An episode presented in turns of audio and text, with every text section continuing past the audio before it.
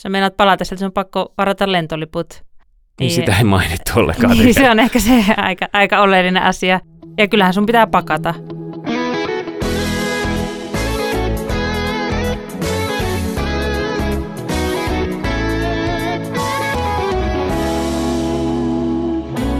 Lähetystyön takahuone. Tervetuloa kuuntelemaan Lähetystyön takahuone-podcastin tällaista bonusjaksoa. Ja viime kerralla, kun keskusteltiin, niin oli lähetyskentältä paluu. Ja äänessä nyt juuri on Mika Järvinen, joka toimii tässä juontajana, ja täällä mun kanssa on studiossa varsinaisesta jaksostakin tuttu Kaisa Sadeharju. Tervetuloa. Kiitos. Meinas unohtua esitellä itsens, itsensä ja sut.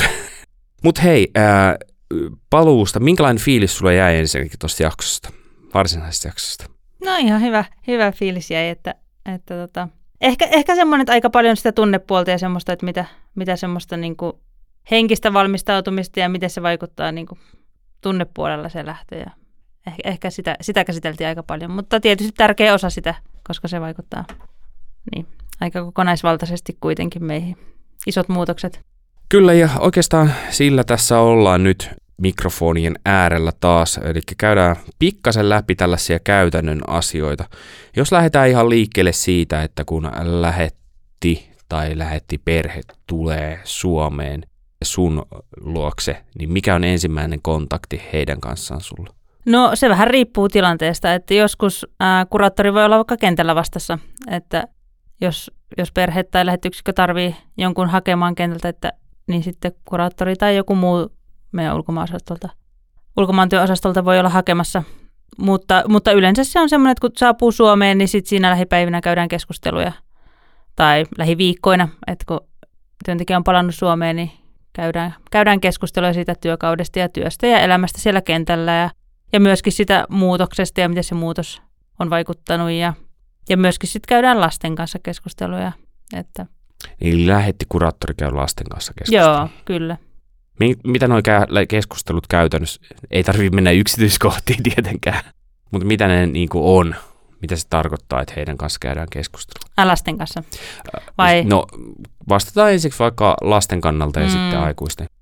No, no ehkä, ehkä se, että, että, että tota, lapsella on mahdollisuus kertoa siitä omasta kokemuksesta, vaikka siitä, että minkälaista se elämä on ollut siellä – siellä kentällä. Ja, ja myöskin tietysti se, että kun on iso muutos, että mistä on joutunut luopumaan ja mitä on jättänyt sinne toiseen kotimaahan, niin sen prosessointi on tosi tärkeää. Ja myös ehkä, ehkä semmoinen, että, että mitä asioita on nyt täällä Suomessa sitten, että niin, ehkä semmoista siihen muutokseen ja, ja, ja siihen kaikkeen ää, prosessointiin semmoista tukea ja, ja ehkä semmoista, että voi käydä läpi sitä asiaa, niin ehkä semmoinen niin kuin Onko tämä aikuisten kanssa suurin piirtein samantyyppinen? No joo, kyllä. Ehkä aikuisilla liittyy paljon se myös sitten työhön ja siihen, että mi, niin kuin, ää, miten on kokenut sen työn ja, aika kokonaisvaltaisesti kyllä niin kuin elämästä puhutaan ja, ja niistä muutoksista ja, ja paluusta ja tietysti niistä tuntemuksista. Ja ehkä siinä voi myös sitten miettiä, että onko, onko tarvetta sitten vaikka jollekin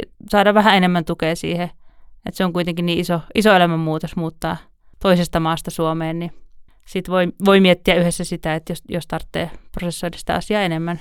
Niin meillä on tässä, tai mulla on äh, lähetti asia, anteeksi, lähetti käsikirjasta saapumismuistio, joka on läheteillä käytettävissä, joista he voi katsoa, että mitä kaikkia asioita voi tehdä siinä ja pitäisi tehdä. Ja näitä on aika paljon.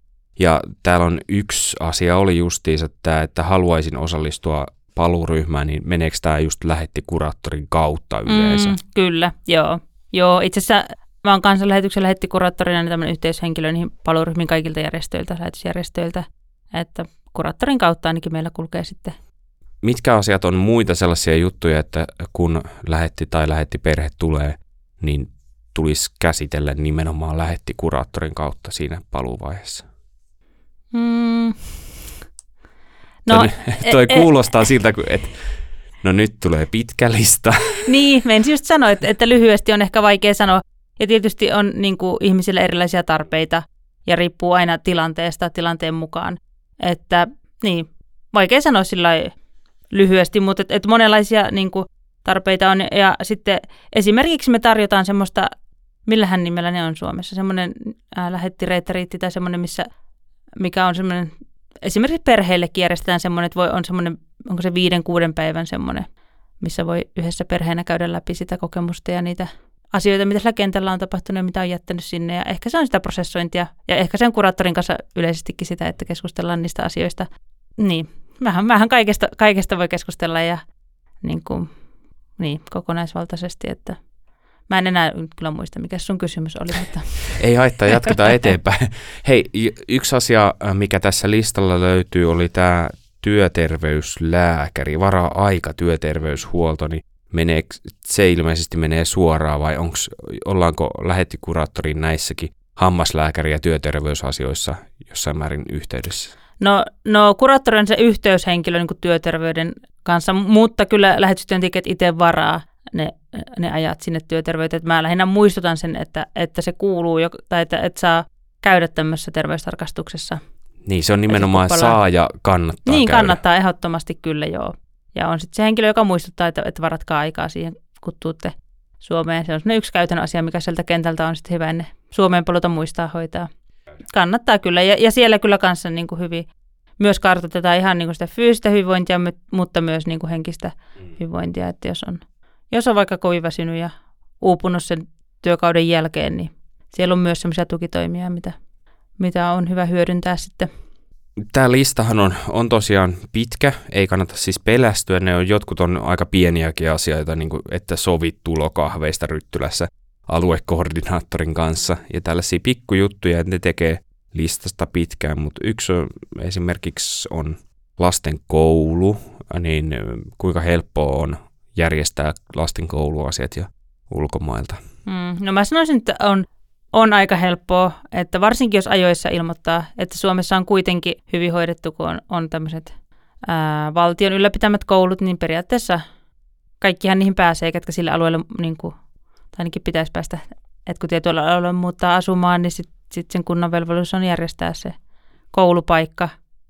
Että mä sanoisin, että toi on kuitenkin helppo järjestää, mutta niissä kannattaa olla hyvissä jo liikkeellä, että varsinkin jos tietää etukäteen, niin, niin e- hoitaa. Eli vaikka tulisi kesken lukukauden äh, mm. englanninkielisestä koulusta tänne mm. Suomeen, niin se onnistuu. No kyllä joo, kyllä mä ainakin, ainakin se oma kokemus on se. Ja kyllä mä uskon, että Suomen järjestelmä on kuitenkin se, että, että sit otetaan kyllä sinne mukaan. Ja riippuu, riippuu tietysti taas iästä, en mä nyt usko, että siinä on mitään ongelmaa, olipa sitten seiskaluokalla tai ykkösluokalla, mutta tietysti mitä nuorempi on, niin sitä, sitä helpommin sinne pääsee. Tietysti se voi olla lapselle sitten iso juttu ennemmin kuin se, se käytännön asiat järjestää sen koulupaikan, niin se on ehkä enemmän niin päin, että sitten lapselle iso muutos. Siinä varsinaisessa jaksossa puhuttiin siitä, että kun palaa, niin olisi mukava, että lapsi ja myöskin aikuinen voisi ottaa jonkun yhden tavaran muistoksi sieltä paikallisesta kulttuurista tai sieltä, siellä olosta, niin toi tavara ja se pakkaaminen on myös yksi asia, mikä pitää jossain vaiheessa tehdä. Mm. Niin mi- pystyykö sitä aikatauluttaa jotenkin?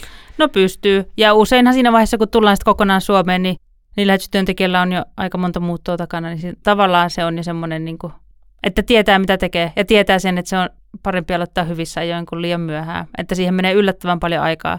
Ja varsinkin sitten, kun lähtee ihan kokonaan takaisin Suomeen, niin sun pitää tyhjentää ihan kokonaan sun koti ja kaikki tavarit ja päästä tavallaan niin kuin eroon kaikesta tavarasta tai miettiä ainakin, että mihin ne, mihin ne sitten antaa eteenpäin. Että ehkä on, niin, ainakin omasta kokemuksestani ajattelen, että, että hyvä aloittaa tosi hyvissä ajoin, että, että ei tarvitse kaikkea tehdä sitten siinä viimeisen parin viikon aikana. Että. No mitäs jos ajatellaan semmoinen teoreettinen tilanne, että lähetystyöntekijä tai lähetti perhe joutuu lähtemään yllättäen. Ja ei ehdi pakkaamaan kaikkea tavaraa, mm. niin onko se sitten unohdettu asia, ne tavarat sinne vai saako jossain vaiheessa niin työajan ja äh, mitenkäs, maksetaanko lennot, että pääsee palkkaamaan, pakkaamaan uudestaan? Niin, no Mä, mä en saa sanoa sitä, että maksetaanko lennot, mutta ajattelisin, että olisi tosi hyvä, että pääsisi sinne takaisin vielä, koska se on tavallaan osa sitä prosessia, että, että saat niin kuin, saisit käydä siellä vielä rauhassa ja jotenkin pakata sun kodin ja jotenkin laittaa ne, lopettaa sen tavallaan se elämän siellä. Mutta kyllähän sitä paljon on itsekin nähnyt, että, että on, on tapahtunut se, että yllättäen jouduttu lähteä jonkun syyn takia ja sitten tietysti ne lähettiystävät ja lähettiyhteisö auttaa sitten siinä, että sit joku muu pakkaa sitten toisen kodin. Ja, että kyllähän sitä yleensä apua sitten saa sellaisessa tilanteessa. Mutta ehkä niin kuin ajattelisin että sen ihan henkisen prosessin kannaltakin voisi olla hyvä, että pääsisi itse vielä sinne. Aina se ei ole mahdollista, mutta että pääsisi itse sitten pakkaamaan ja laittaa ne tavarat. Aina tilanteen mukaan. Tässä editoija. Juuri näin se menee. Kansanlähetys auttaa järjestämään asiat ja katsotaan aina tilanteen mukaan, kuinka asia järjestyy. Esimerkiksi on saattanut olla niin, että lähetti perheestä yksi lähtee hoitamaan pakkaamisen vielä jälkikäteen. Niin nämä moni, moni asia on aika paljon tilanteen mm, mukaan, mutta kyllä. suunnitella kannattaa ja niin. aikatauluttaa. Niin, jos vaan pystyy ja aina mm. ei. Aina se ei ole mahdollista. Mutta. Ja tavaroihin ja suunnitteluun liittyy myös asuminen, niin millä tavalla sieltä käsin sun näkökulmasta kannattaa sitä suunnitella tai miettiä, pitäisikö vuokrata, ostaa, niin. mikä siellä on niin tapoja, mitä kannattaisi miettiä. sanonko se vasta, sama vastauksen tähän tilanteen mukaan. Mutta äh, niin, no onhan sekin semmoinen tosi niin kuin yksilöllinen asia, että miten, mitä niin kuin ihminen haluaa tai että mihin on mahdollisuus. Ja, ja riippuu mihin päin Suomea on muuttamassa ja niin kuin, niin kuin moni asia vaikuttaa, mutta tietysti siinäkin on hyvä olla hyvissä jos vaan pystyy vaikka, vaikka vuokra-asunnon. Ehkä ne tulee sitten vähän niin kuin paria kuukautta ennen mä tiedän mikä se nykyisin on, mutta, mutta siinä vaiheessa, kun joku irtisanoo vuokra-asunnon, niin sitten voi, voi sitten vasta näkee pari kuukautta kuukautta ennen, ennen kuin se vuokra on, vuokraaminen on mahdollista, niin sitten ne voi jäädä aika viime tippaa.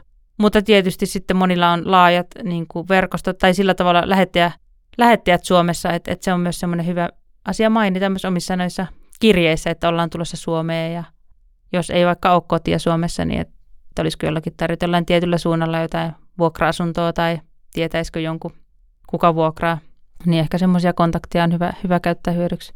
Mutta se on yksi iso asia tietysti se, että, että jos tietää etukäteen, että mihin on tulossa, niin...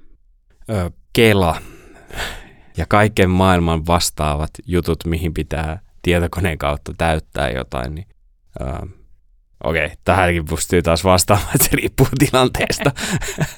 niin. Mutta sekin on yksi asia, mikä pitää muistaa, mm, se, hoitaa tällaiset. Niin, kyllä. Ja itse asiassa Kela, Kela taitaa olla just niin, että, että siinä vaiheessa, kun sä tuut Suomeen, niin sä ilmoitat sitten niin kuin muutama päivä sen jälkeen, että oot palannut Suomeen. Aha, ei etukäteen Jos, pystykään. Niin, no mä en nyt muista tarkkaan, miten niin. se menee, mutta mun mielestä se ainakin se on tehty niin, että, se, että siinä vaiheessa, kun oot palannut Suomeen, niin sä teet sen sit siinä vaiheessa vasta. Että mutta on, on paljon just kaikkia tuommoisia niin paperiasioita ja muita, mitä pitää hoitaa. Että riippuen tietysti tässä maasta ja muusta, että, että jos on verotusasioita tai muita, mitä pitää huomioida niin kuin etukäteen. Tai sitten just Suomeen tultua. Jos mä ajattelen teidän ää, Suomeen tuloa, niin tuliko teille yllätyksenä jotain asioita, että aa, niin joo, meidän pitää ilmoittaa postillekin, että mihin, mihin niin. meidän posti tulee. Niin, me... Ihme, kun ei ole tullutkaan kahteen ehkä, kuukauteen postia. Ehkä, ehkä ei yllätyksenä, mutta sitten täytyy sanoa, että se lähtö, lähtötilanne on aina niin semmoinen hektinen ja siihen liittyy niin paljon, että, että tota, ehkä just viime kesänä, kun tultiin Suomeen, niin ehkä se taisi olla se muuttoilmoitus, mikä jäi kyllä. Et se, niin se oli se oikeastikin. Niin, niin siis se ei todellakaan jäänyt mitenkään niin kuin monesta päivästä, siis ettei iltu vaan jos se tehty mutta sitten kun me ruvettiin tekemään, niin sit se meni jo niin kuin jonkun verran yli sen, että oltiin Suomessa. Mutta ei se nyt sinänsä haitannut. Mutta et ehkä on hyvä pitää semmoista checklistaa itselle, että mitä, mitä asioita pitää hoitaa. Että kaikki tuommoiset käytännön asiatkin kuitenkin on, on hyvä. Ja sitten tavallaan ne pitää hoitaa molempiin suuntiin. Että sitten siellä, mistä nyt onkin lähdössä, niin siinä maassa pitää tavallaan lopettaa ne asiat. Asunnon vuokraaminen ja luopua autosta ja tavaroista ja muusta. Ja sitten Suomessa taas toisinpäin tehdä ne, että etsiä asuntoa ja etsiä autoa ja hoitaa käytännön asioita. Ja tietysti ehkä sitten niin kuin mietin noihin käytännön juttuihin, että ehkä siinä vaiheessa, kun on, tietää, että on tulossa Suomeen, niin noin puoli vuotta etukäteen tai semmoista, niin sitten aletaan sopia seurakuntavierailuja ja muita tämmöisiä niin, kalenterin kanssa vaan asioita ja tapaamisia just lähetysjärjestön kanssa ja muita semmoisia.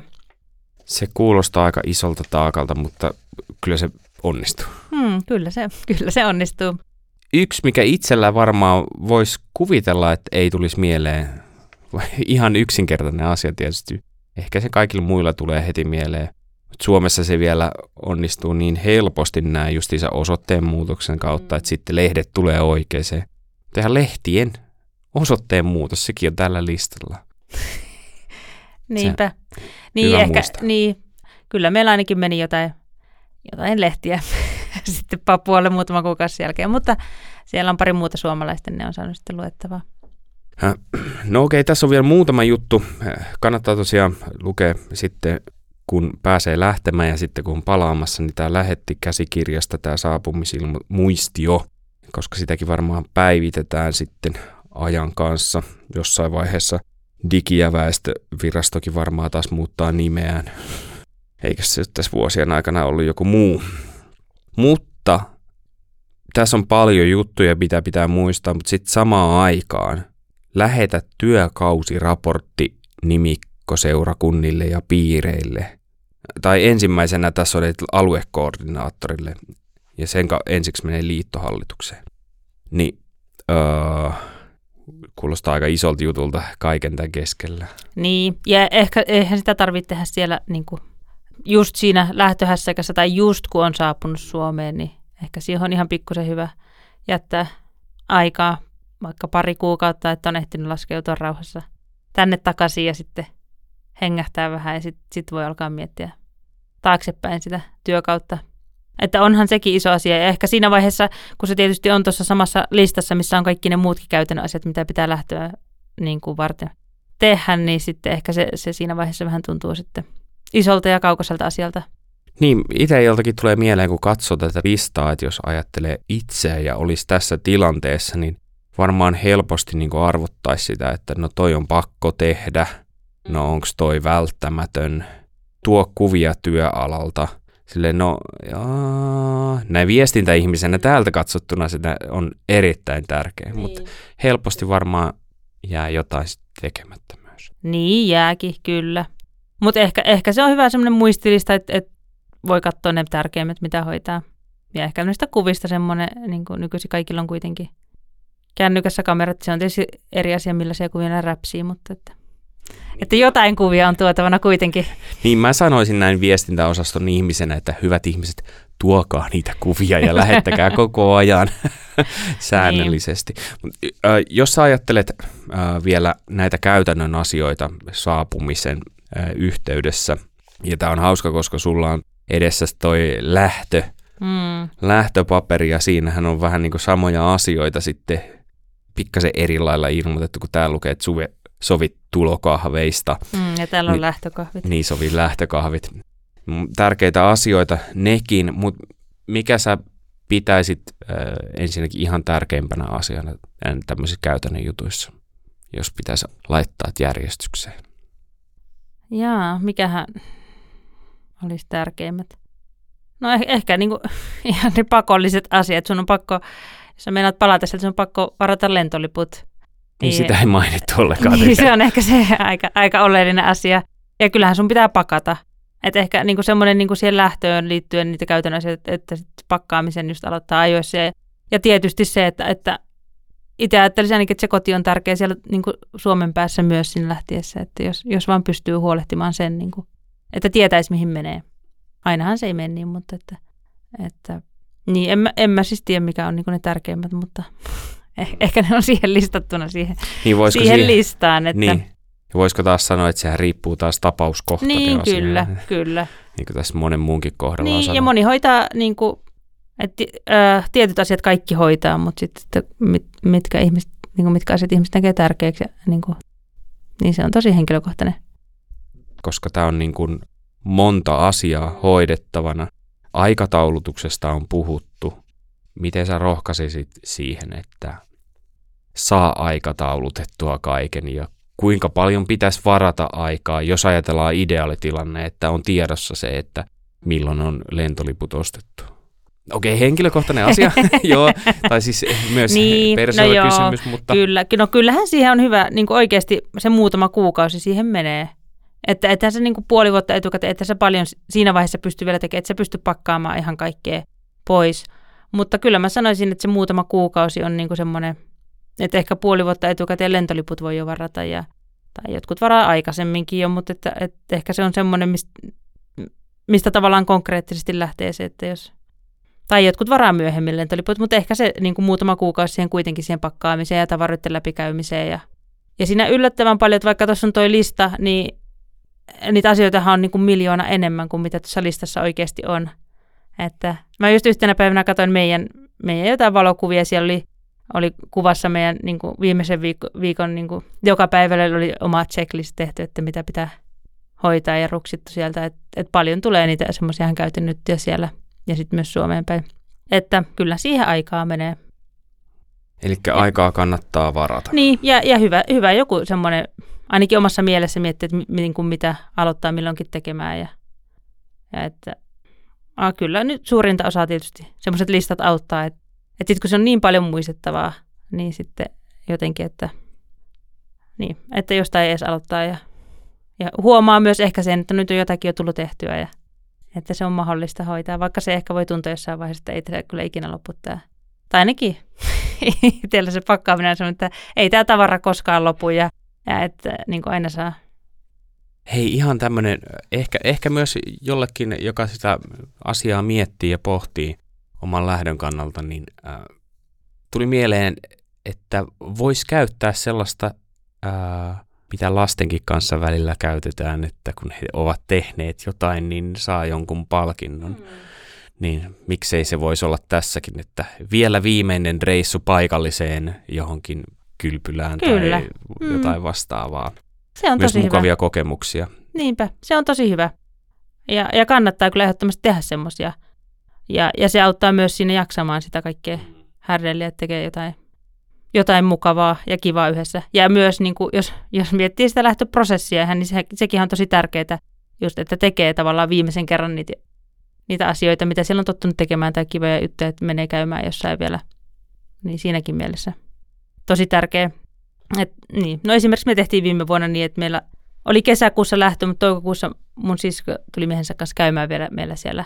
Niin meillä oli tavallaan se deadline, että kun ne tulee, niin meillä on niin kuin tietyt asiat tehty niin kuin lähtöä ajatelle. Ja sitten me mentiin niiden kanssa käymään siellä rannikolla pidennetyllä viikonlopulla vähän lomalla viimeistä kertaa. Niin tota, se oli tosi hyvä, koska sitten siinä tuli tavallaan myös tauko siihen, mutta sitten tuli vielä tehtyä viimeisen kerran semmoisia kivoja juttuja. Ja sitten oli vähän semmoinen, että no huh, että nyt me on selvitty tähän asti ja saatu nämä ja nämä, nämä asiat tehtyä. Niin se oli, oli tosi hyvä. Ja eihän sen tarvi olla mitään niin ihmeellistä. Että voi mennä vaikka jonnekin kahville tai jotakin niin keittää pientä. kahvit ja niin. mennä naapurin pihalle vaikka juomaan. Niin, esimerkiksi. Se tulee paljon halvemmaksi, paitsi jos on kiukkunen naapuri. niin. Mutta hei, oikein paljon kiitoksia Kaisa, kun olit tässä keskustelemassa ja tätä, näitä asioita tosiaan voisi jatkaa vielä, mutta se on sellainen prosessi, mistä jokainen on kuitenkin selvinnyt. Ja mm, kyllä. Siellä muistetaan myös, hyvä kuulija, joka olet saapumassa, niin lisää sinne checklistiin niitä mukavia asioita kanssa, niin ää, ei ole pelkästään tylsien ää, papereiden täyttämistä. Joku kyllä saattaa tykätä nimenomaan. Mm, niinpä. En tiedä. En minä. Mutta oikein paljon kiitoksia, kun olet kuunnellut tämän hetken tässä kanssamme ja hyvää illan tai päivän jatkoa tai aamu tai mikä nyt onkaan hetki, kun korviisi nämä äänet ka- kaikuu. Kiitos.